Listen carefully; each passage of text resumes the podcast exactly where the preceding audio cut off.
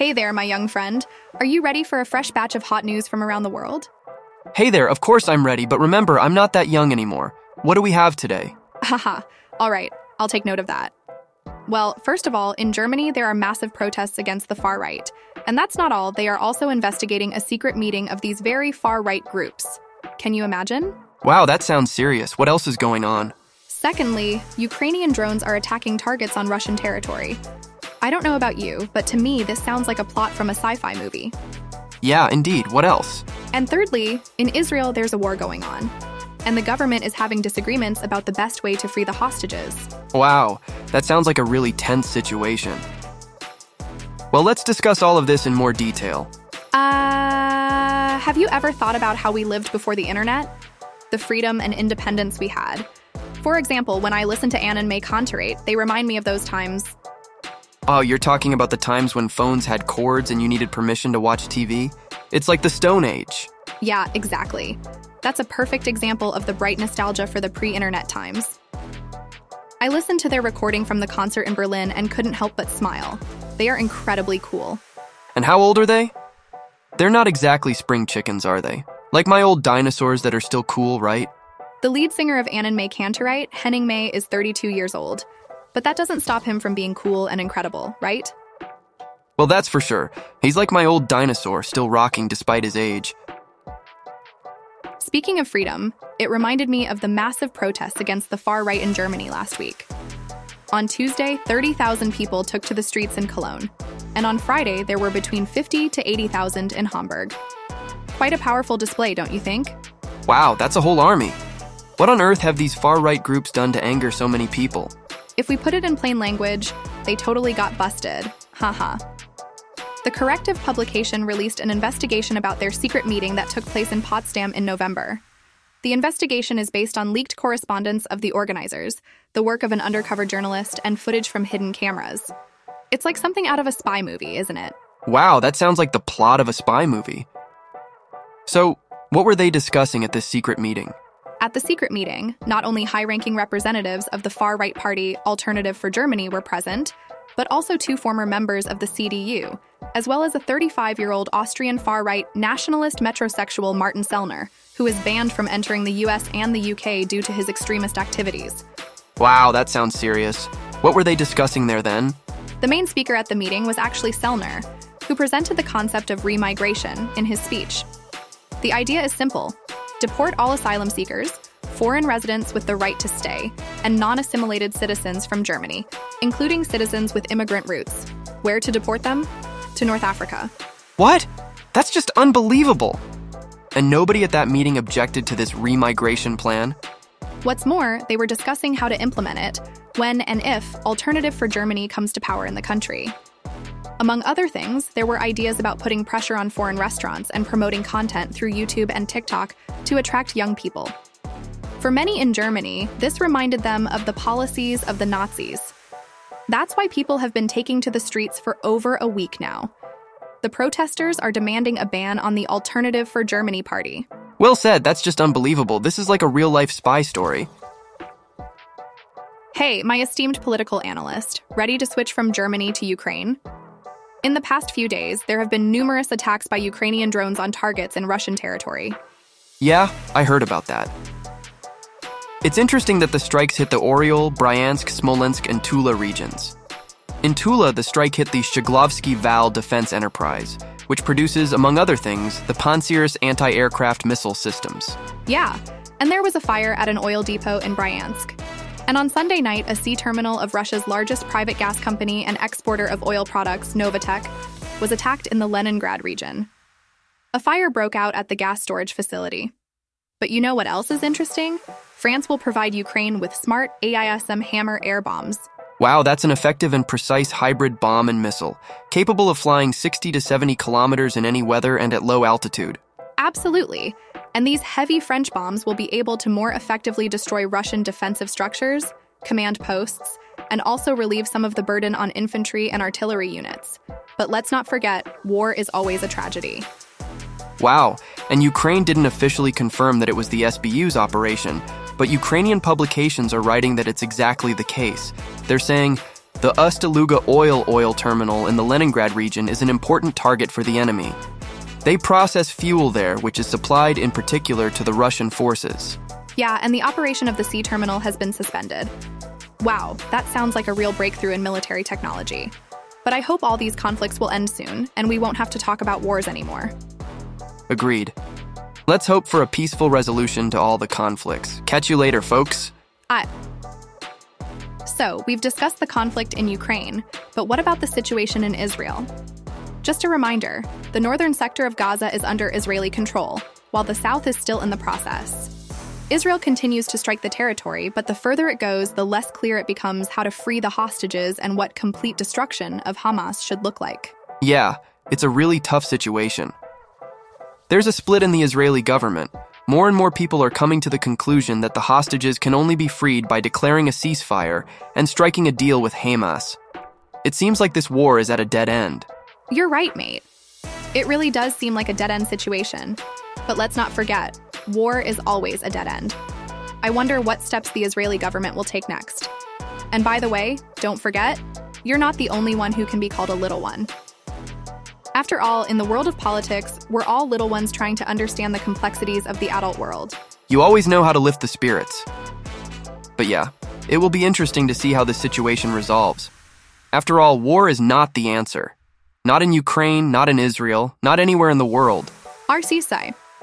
So, we've discussed the situation in Israel, but what about the internal problems in other countries? For example, in Russia, where protests recently took place in Ufa. Let's talk about that. Oh, yeah, I heard about that. It was a gathering in support of Fail Alsynov, although it wasn't exactly a riot. People came together for a rally to support him. You know what? It gave me some Vietnam flashbacks. Vietnam flashbacks? Have you been to Vietnam or something? No, it's just an expression. But here's the interesting part women were dancing in circles in the central square, just like in the circle dance in Brest. And when the authorities asked them what they were doing in the square, some replied, We're not doing anything wrong, just taking a stroll. It's very similar to how Nina Baginskaya, who became a symbol of the Belarusian protests, once responded to the riot police. What else have you noticed? If you watch the video closely, you can see the people who in Belarus are called Tiokari, that is, the security forces in civilian clothes. They were helping to push back the crowd to let a police bus through. The Bashkir authorities have already started persecuting those who supported Alsynov, conducting searches and publishing repentant videos. Hang on a sec. Are you saying that the authorities are going after people just for supporting Alsynov? That's absolutely unbelievable. Yeah, and many people laughed at the idea that Belarus was a testing ground for Russia to suppress protests. But a couple of years have passed, and here's what we're seeing. It's frustrating that Russian law enforcement adopted the Belarusian methods, but the Russians didn't learn from the Belarusians' experience. Yeah, but people are dancing in circles in the center of Ufa without even bothering to cover their faces with masks, even though everyone around is filming everything. It's just plain silly and dangerous. Agreed. Post protest reprisals in Belarus are still ongoing humiliations, searches, fines, mass layoffs, jail time, even though three years have passed. But in the Ufa protests, there were indeed many ordinary people. And many of these women in the circle dance are unlikely to know the details of the Belarusian or Khabarovsk protests because they have their own affairs and no time to delve into what is far away and doesn't concern us. You're right, mate. It really is painful to watch. But we've got to keep discussing these important issues so that people are aware of what's happening in the world. Aren't we? Yeah, these are serious topics. But let's switch to something more positive. Have you heard the latest news from the world of space exploration? Japan has become the fifth country in the world to land a spacecraft on the moon. It's like something out of a science fiction movie, isn't it? Yeah, that's really impressive. But as in any good movie, there are always some difficulties. The SLIM landing module has run into some problems. Its solar panels are unable to generate electricity because the module may have flipped over. But it's not all bad because during the landing, the module released two rovers, which are now active. Oh, that sounds like a real space thriller. But despite these difficulties, it's still a huge leap for Japan. They've become the fifth country to successfully land a spacecraft on the moon. It's truly a remarkable achievement. As Neil Armstrong once said, that's one small step for man, one giant leap for mankind. Yeah, it's a real milestone for Japan. But unfortunately, the landing module probably won't last long. Still, it doesn't take away from the fact that Japan has made a huge breakthrough in space exploration, and that's definitely worth noting. Who knows? Maybe the next step will be landing a human on Mars. All right, my little space explorer. Ready to switch from the cosmic expanses to something more down to earth but no less amazing? Have you heard about the successful surgery in Britain on a spaniel named Ariel, who was born with six legs?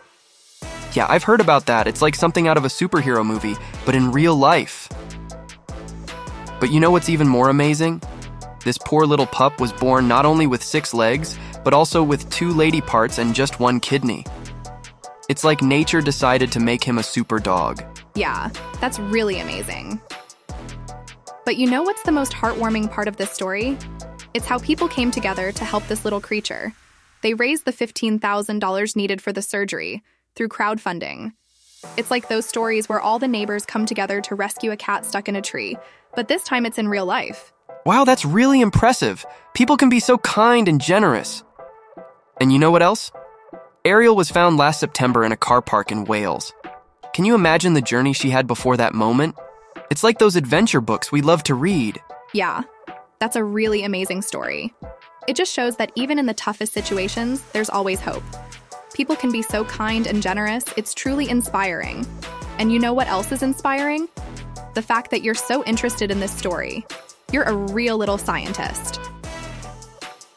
You know, my young friend, technology not only affects our lives but also influences art. Have you heard about Rie Kudan, the Japanese writer who used artificial intelligence to write her novel? Yeah, I heard about that. It was before Kudan admitted that about 5% of the book consists of sentences generated by artificial intelligence, quoted word for word. She didn't hide the fact that she used the full potential of AI to write the novel. It's like using a supercomputer to solve a maths homework. Wow, that's incredible. The Akutagawa Prize jury found her novel, Tokyo Tower of Compassion, so flawless that it's hard to find any faults in it. But many have questioned Kudan's talent and considered it a dubious practice. What do you reckon about that? Hmm, that's really intriguing and inevitable. The award organizers are keeping quiet for now. But I reckon it opens up new horizons for art. After all, artificial intelligence can help create something unique and new, which was previously impossible. It's like if Picasso used a 3D printer to create his sculptures. You're spot on, my little genius. But let's not forget that art is, above all, an expression of human feelings and emotions. Artificial intelligence can assist, but it can't replace the human soul. It's like a robot trying to understand what love is. You know, I've always been curious about how artificial intelligence could handle the concept of time. It's like trying to explain color to a blind person, isn't it? Oh, that's an interesting topic. Time is such an abstract concept that we as humans try to measure and control. But unfortunately, we can't always do that. You're absolutely right. And that leads us to the next thing. Have you heard about those two fans who sued Madonna because she was late for a concert? Yeah, I heard about that. They were so upset that she was two and a half hours late that they decided to sue her. They said that if they had known it would be like that, they wouldn't have bought the tickets. Laughs. Totally agree. This isn't the first time Madonna's faced such accusations. Her response was classic. You all need to understand something. The Queen is never late. Well, that's a pretty bold statement. But you know what? I think she's right. The Queen really never does run late. Laughs. Oh, Madonna, those times are long gone. And by the way, if the Queen were artificial intelligence, she'd never be late. Laughs. Well, anyway, time is a really interesting thing. And speaking of time, my little genius, have you ever thought about how we determine the cardinal directions? For example, east from west? Hmm, well, I know that the sun rises in the east and sets in the west. That helps. You're right. But what if you're in a place where you can't see the sun? Or if you're just not sure which way is east or west? That's where a little trick my French teacher told me about comes in handy. Oh, that's interesting. Tell me more.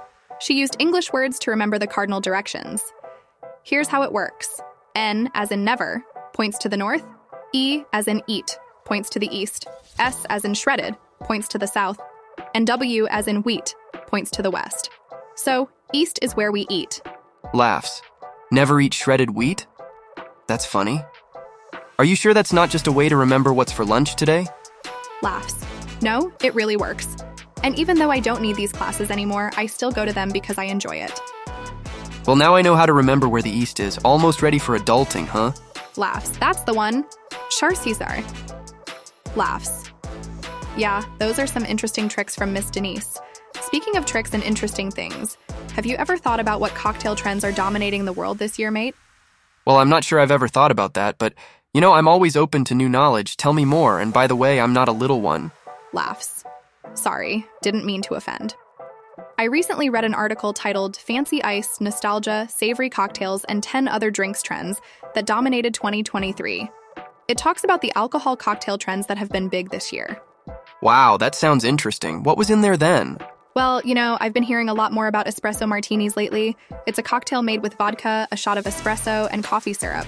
Wow, that sounds delicious. But I think I'm still a bit too young for that kind of cocktail. Laughs. Yeah, maybe. But the trendiest version of this cocktail is the Parmesan Espresso Martini. Parmesan? In a cocktail? That sounds unusual. Ha ha ha. Wow, yeah, that sounds weird, but why not? After all, it's a trend. Well, I think I'll leave that for the grown ups, but it's really interesting.